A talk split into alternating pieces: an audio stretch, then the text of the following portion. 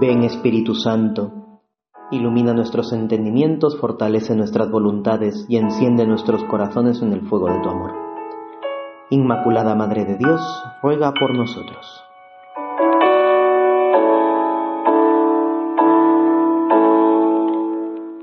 Preparamos nuestra oración al comienzo de esta tercera semana de Cuaresma, tiempo favorable, tiempo de gracia, tiempo de conversión del cual nos acercamos cada vez más a su Ecuador.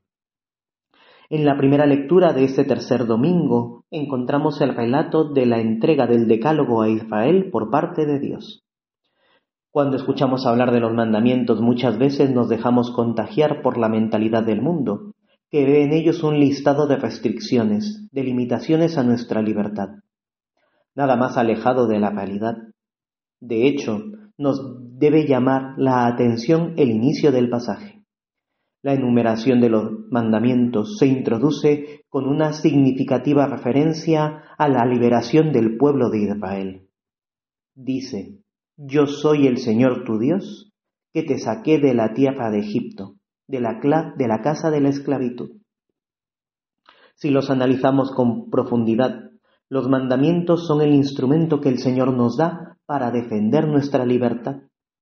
Los no de los mandamientos son otros tantos sí al crecimiento de una libertad auténtica. Lejos de ser una imposición, son un don, un testimonio del amor de predilección de Dios por su pueblo, por cada uno de nosotros.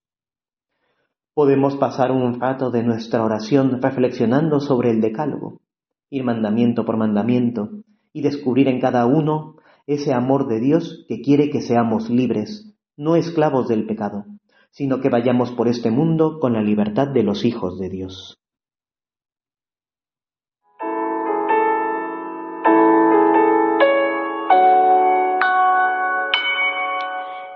En el Evangelio tomado de San Juan, Jesús, al encontrar en el templo de Jerusalén a vendedores y cambistas, hizo un azote de cordeles y los arrojó con palabras encendidas.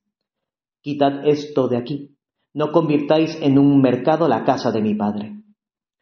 La actitud severa del Señor parecería estar en contraste con la mansedumbre habitual con la que se acerca a los pecadores, con la que cura a los enfermos, acoge a los pequeños y a los débiles.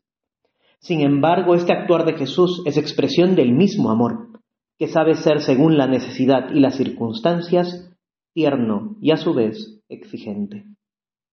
El celo que muestra el Señor en este pasaje y su amor a la casa del Padre no se limitan a un templo de piedra, porque el mundo entero pertenece a Dios y no se ha de profanar. Este celo por el Padre y por su casa lo llevará hasta la cruz.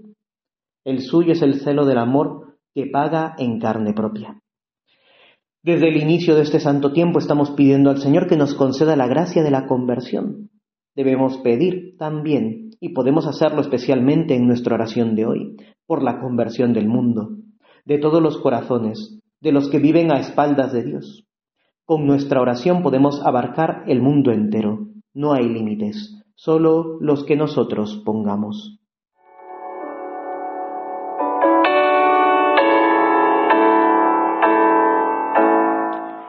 Un tercer aspecto que podemos tener presente es el deseo de que nuestra vida en todas sus dimensiones sea un templo para Dios.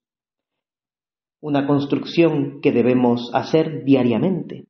Y por eso, al calor de la oración, podemos preguntarnos si nuestra alma, si nuestro corazón es una morada digna para que Dios habite en ella, o si necesitamos que Jesús haga limpieza en nosotros y expulse a veces el mercado que llevamos dentro los idolillos del mundo que se nos van pegando y que buscan ocupar el trono del Señor. Actitudes de codicia, celos, envidia, crítica, mundanidad. Dice el Padre Morales en una meditación sobre este pasaje del Evangelio. Tu alma está creada por Dios para eso, para ser casa de oración, pero vosotros la habéis hecho cueva de ladrones. Mi alma templo de Dios vivo, para adorarle en amor rebosante de fe, la convierto en cueva de ladrones al permitir que trafiquen en ella durante el día la curiosidad, pereza, vanidad. Tengo que abrir mi alma a Cristo para que el látigo en mano penetre en ella, trastorne mis planes, espume ilusiones engañosas. Reina y Madre mía, pídele a Jesús que empuñe el látigo, que arroje de mi corazón esos mercaderes que trafican, recuerdos del pasado, impresiones del presente, temores del futuro. Me impiden vivir el momento presente, amar.